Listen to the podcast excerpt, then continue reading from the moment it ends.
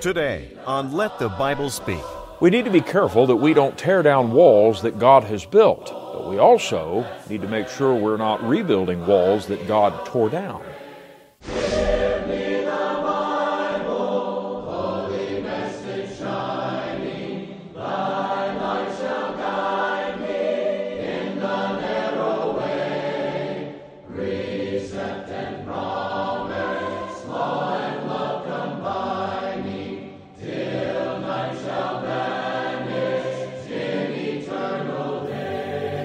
And good morning. Thank you for joining me for Let the Bible Speak. It's great to be with you today. Thank you for being part of our audience to study the Bible.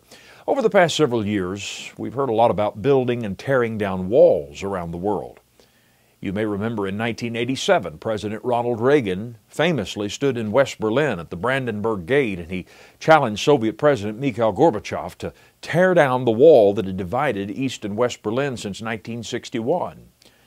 Well, in 1989, people began to cross over that wall, and by 1992, it had been demolished. And then there are some today interested in building walls. Some argue that the United States should build a wall along its border, arguing that such is necessary to preserve the security and prosperity of America. Well, let's leave that to the politicians to debate. Instead, what I'm concerned about today are walls that God has built. When you look back through the Bible, Walls were very important. In ancient times, they were used to fortify and protect a city. A wall was erected around a city, and a gate would allow people in and out. Watchmen would be perched along the wall to scan the horizon for danger and warn the city leaders of any threat that approached. Well, spiritually, God is concerned about such walls around His kingdom. Revelation pictures the New Jerusalem as having a wall great and high around it. Revelation 21 and verse 12. A wall is certainly to exist now between the church and the world. That is, a wall of demarcation and distinction, as the people of God are told to be a holy people, called out from the world and separated unto God. That was also the case in the Old Testament. The Scriptures picture the Jewish people as having a wall about them, separating them from all of the other nations of the world. That's because they were the covenant people of God. God chose them for service in His great plan. It would be through their seed that the Messiah would one day be born. Now, God wanted them to be careful to maintain moral, ethnic, and religious purity throughout their days as a nation and as His covenant people. Not so that they might look down upon the nations around them, but rather so that God could use them as a light to the other nations and as a channel of revelation and blessing to all of the other nations of the earth, as now is the case in Jesus Christ and in His universally available gospel. In Ephesians chapter 2, the Apostle Paul says that that wall or fence that separated them from the Gentiles was the law that God exclusively gave to them through Moses. But as he argues throughout this chapter, we're not saved by keeping the law of Moses. We're saved by grace through faith in Jesus Christ. That law served its God given purpose but when it was fulfilled, it was taken out of the way, and mankind was then reconciled together and to God through Christ. Now, this is what Paul is teaching them beginning in Ephesians chapter 2 and verse 11. Here Paul says, Wherefore remember that ye being in time past Gentiles in the flesh, who are called uncircumcision by that which is called the circumcision in the flesh made by hands, that at that time ye were without Christ being aliens from the commonwealth of Israel and strangers from the covenants of promise, having no hope and without God in the world. But now in Christ Jesus, ye who sometimes were far off are made nigh by the blood of Christ. For he is our peace, who hath made both one, and hath broken down the middle wall of partition between us. how did God remove that wall? And what happened when he did so? And are men today trying to rebuild the wall that God tore down?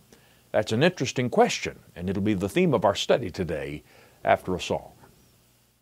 There is a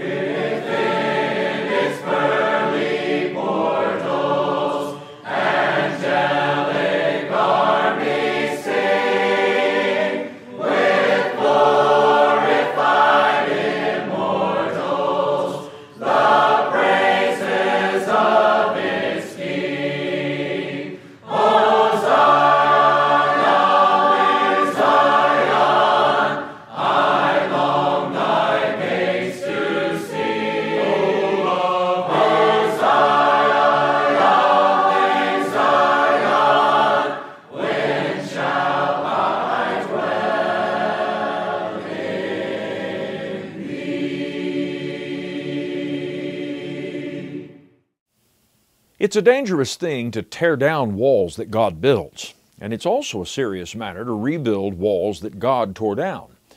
In fact, that's exactly what it seems men are doing today in religion. It seems that many want the wall that God built between the church and the world taken away, while at the same time they're eagerly taking their trowels and stones and mortar and building the very walls that God did decree to be torn down and taken out of the way. In Ephesians 2 and verse 14, Paul refers to one such wall as the middle wall of partition that had divided Jew from Gentile. What is he talking about? Well, some scholars say that Paul was referring to a literal wall that existed in the Jewish temple. It was a fence or partition that separated the court of the Gentiles from the rest of the temple that was restricted to Jews. Gentiles were forbidden to pass that point. That physical partition was representative of the spiritual division and even hostility that had developed between Jews and Gentiles. In Acts chapter 21 and verse 28, Paul himself created an uproar when he was accused of taking Trophimus beyond that wall, thus, according to the Jews, polluting the temple. And, and so some argued that Paul has reference to that wall here in Ephesians 2 and verse 14 when he says that God has broken down the wall of partition between Jew and Gentile. Well, perhaps there is a spiritual allusion to it, but the problem with that interpretation is that if it is speaking of the literal wall in the temple, it actually stood until the entire temple was destroyed, and that wasn't until at least eight years after Paul wrote this letter to the church at Ephesus. Rather, Paul tells us what the middle wall refers to. He says in verse 15 that that wall was the enmity or hostility, even the law of commandments contained in ordinances. In other words, the law of Moses. And he goes on to imply that the Old Testament law created two groups of people. Now, how did it do that? Well, the law of Moses, you see, was not given to all of mankind. That's a, that's a common misunderstanding. The Ten Commandments were not given to all of mankind. The law of Moses was given to the people that Moses led, the Jewish nation, those of the Abrahamic covenant, those who were born of the seed of Abraham and were heir to the promises made to Abraham. Every other nation on earth was excluded. They were Gentiles according to the flesh. The word Gentile just simply means nations.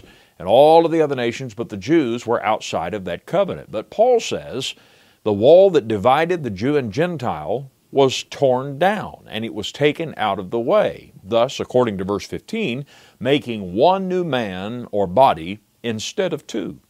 That means that today God's people are made up of people of every nation and tribe, and not just those who are Abraham's children by physical birth. Now, that was a difficult lesson, especially for the Jewish Christians of the first century to accept. They placed great confidence in the flesh, that is, in the fact that they had the blood of Abraham coursing through their veins.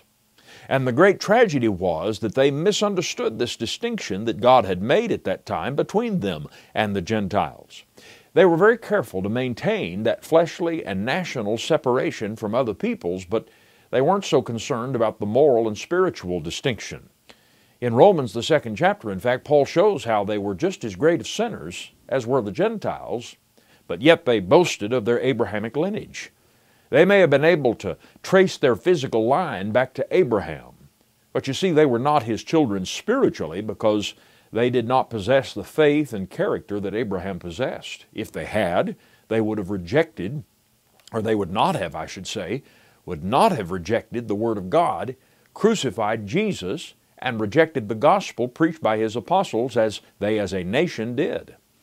Paul is showing in Ephesians chapters 1 through 3, as he does in some of his other epistles, that there is now no difference in the eyes of God. That Christ, by his fulfilling the law in his life and death, had torn down the wall between Jews and Gentiles, and there is now one body made up of those who are redeemed by the blood of Christ through the kind of obedient faith that Abraham possessed.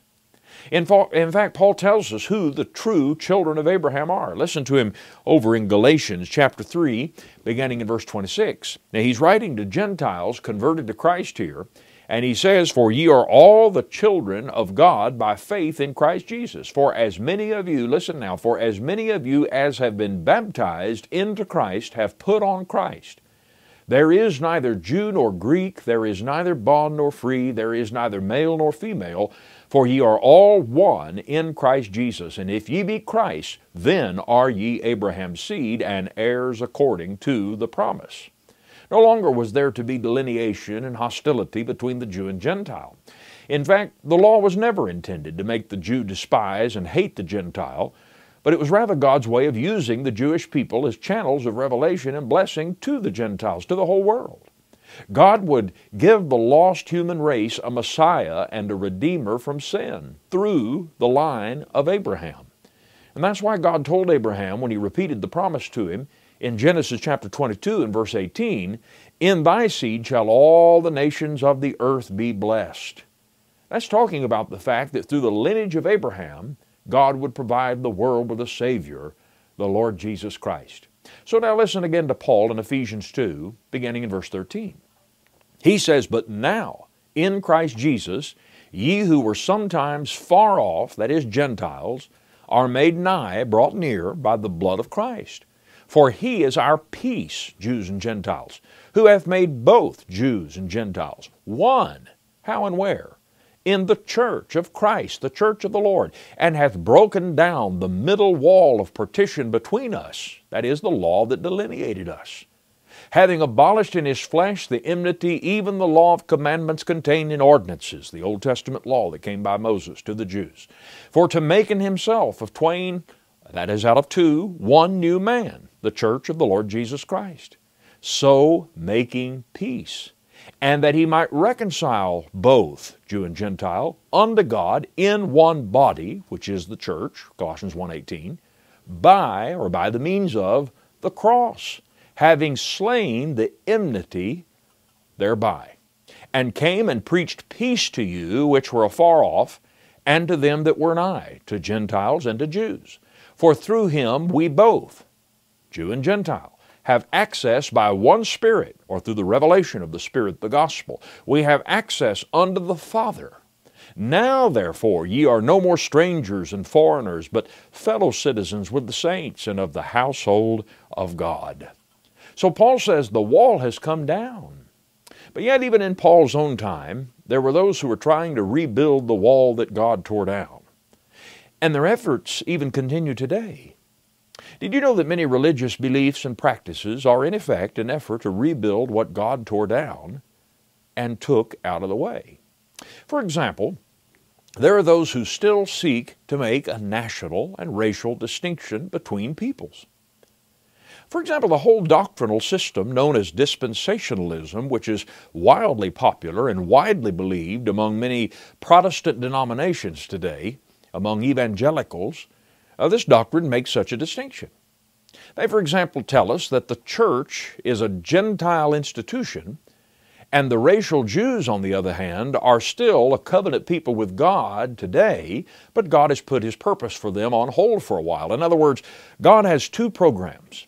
He has one for the Gentile, one for the Jew. And His plan for the Jews is delayed until later, and He's blessing the Gentiles presently. But that's not what Paul teaches here in Ephesians.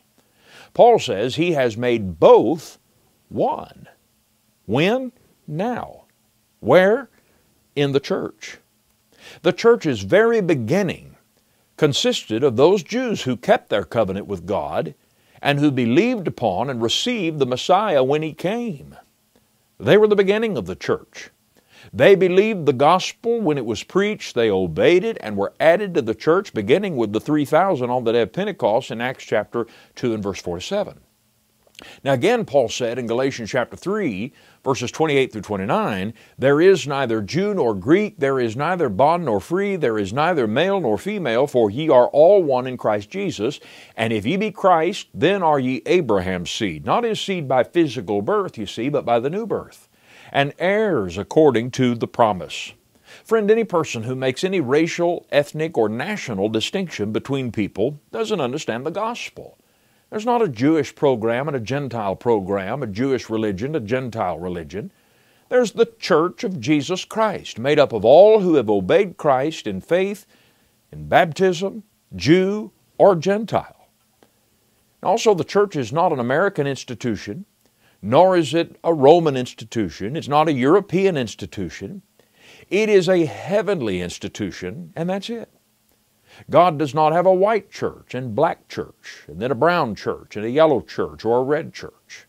He only has the blood bought church of Jesus Christ. And consequently, any people who discriminates, hates, or looks down upon another person because of the country they were born in, the color of their skin, or their socioeconomic status, is a respecter of persons and commits sin according to James chapter 2 and verse 9. Such thinking is completely opposite, antithetical to the gospel of the Lord Jesus Christ.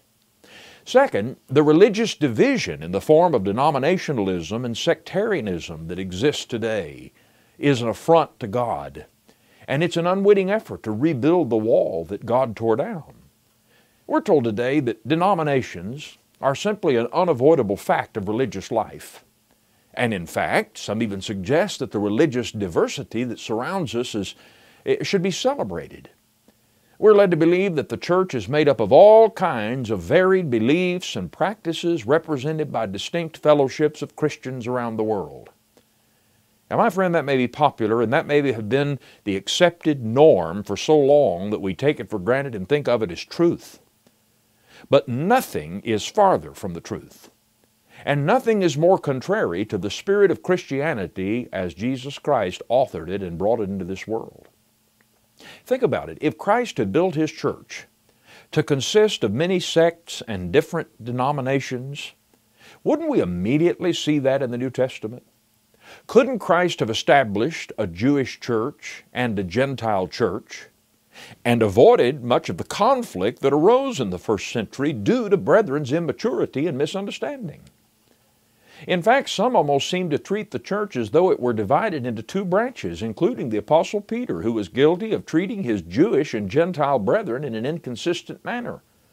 You remember Paul had to rebuke him for it when he saw him in Antioch, according to Galatians 2 and verse 11. No, instead, Christ, according to Ephesians 2 and verse 16, reconciled both unto God in one body by the cross. And that's the will of Christ today, one body not Christians of this denomination and Christians of yet another denomination and still other Christians from another religious organization. Such as unheard of in the New Testament, and it's contrary to what Jesus Christ placed in this world and desired for His church to be. What the gospel produces is simply Christians, nothing more, nothing less. Not kinds of Christians, Christians. Members of the church that Jesus established on the day of Pentecost, not built by some man in later times members of the church Jesus built, made thus by obedience to the gospel, being baptized into Christ for the remission of sins, Acts 2.38, Galatians 3 verse 27, and thus added by Christ himself unto that church, Acts 2 verses 41 and 47. May God help us to leave such an unscriptural concept behind and to seek to restore the faith that was once for all delivered and respect the fact that Christ tore down the wall of religious division in his death. And God forbid that we take our human creeds and doctrines and man made names and various practices for which there is no Bible authority. And we thus take our trowels and our brick and our mortar and rebuild walls of division that God tore down in the death of His Son Jesus Christ. Friend, I would lastly point out that men are rebuilding the wall that God tore down in Christ when they seek to observe the law of Moses today. Now, we've been made free from that law, the Bible tells us. Listen to Paul in Galatians 2, beginning in verse 18. He says, For if I build again the things which I destroyed, I make myself a transgressor. For I, through the law, am dead to the law, that I might live unto God. Well, what's he referring to? You see, the efforts of Judaizing Christians to go back and enforce the law of Moses on this side of the cross was causing great trouble in the first century church. And so Paul confronted that over and over again, particularly in his Galatian letter. Now you say, is anyone doing that today? Are there modern Judaizers all around us? All around us. They may not be trying to bind circumcision, but they're trying to bind other things from the law, and they're trying to justify other practices by the standard of the law instead of the authority of Jesus under the new covenant. Sabbath keeping, instrumental music and worship, a special priesthood distinct from the rest of the body, a distinction between clergy and laity, the burning of incense, the keeping of Old Testament days and feasts. Friend, if your pattern for worship and church organization comes from the Old Testament and the Old Temple, your worship is not in spirit and in truth. If you have to point to an Old Testament scripture to justify something that you offer to worship as uh, you offer to God as worship today, you're going back to the law. And you're helping rebuild a wall that God tore down in Jesus Christ. Ironically, many of us agree that it's wrong to try to be saved by keeping the Old Testament law. Most of us acknowledge that Christ is sufficient for our salvation and that we're only saved by grace through obedient faith in Him. We recoil at the idea that our justification depends on being circumcised or offering animal sacrifices or keeping Jewish holy days and customs. And we would think it very strange if someone today went back and began offering animal sacrifices as commanded under the law. We would think it very odd if someone were to try to build a tabernacle or a temple, such as what we read about in the Old Testament. But yet, many will still look to Moses as their authority for what they practice in the church and in religion today, their pattern. Or look to the Old Covenant Jews and their temple practices and their types of worship as justification for the things that are commonly practiced in religion today. But we can't have it both ways. If the law of Moses was taken out of the way because it could not save, was never intended to save, and if Jesus is the only way we can be justified, then Jesus is also our sole authority in the church today. God made that clear in the great scene of the Transfiguration.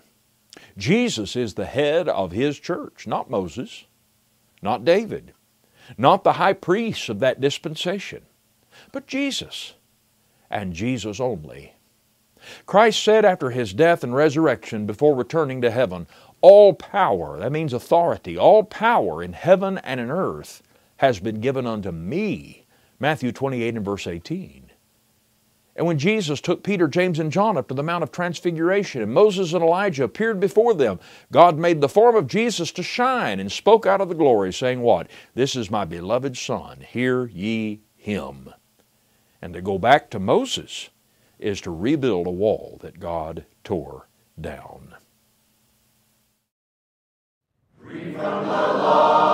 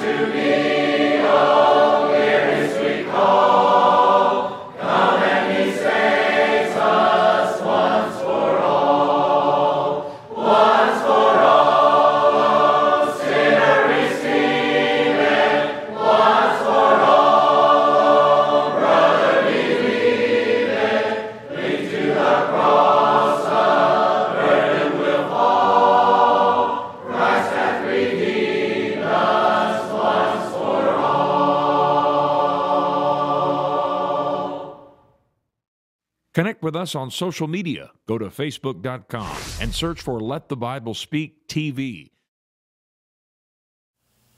God may have chosen and used a nation long ago to unfold His plan, but I'm thankful that that plan includes all of us who are willing to place our faith in Jesus Christ and to claim Him in obedience as our Savior, our Lord, and our King.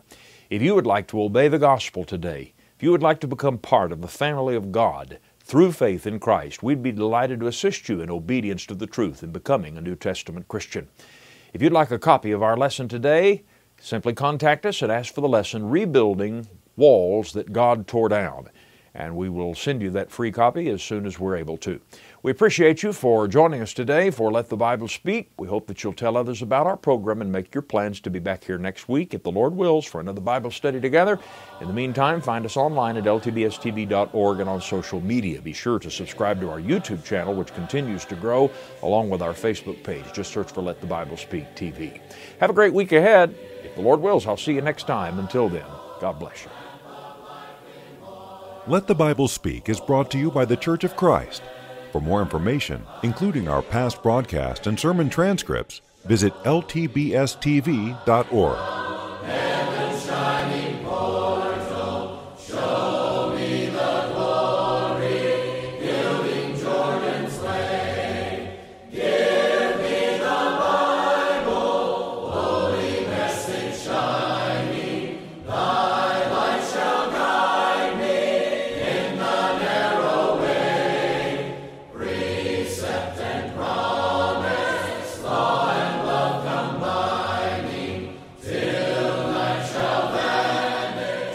for being with us today.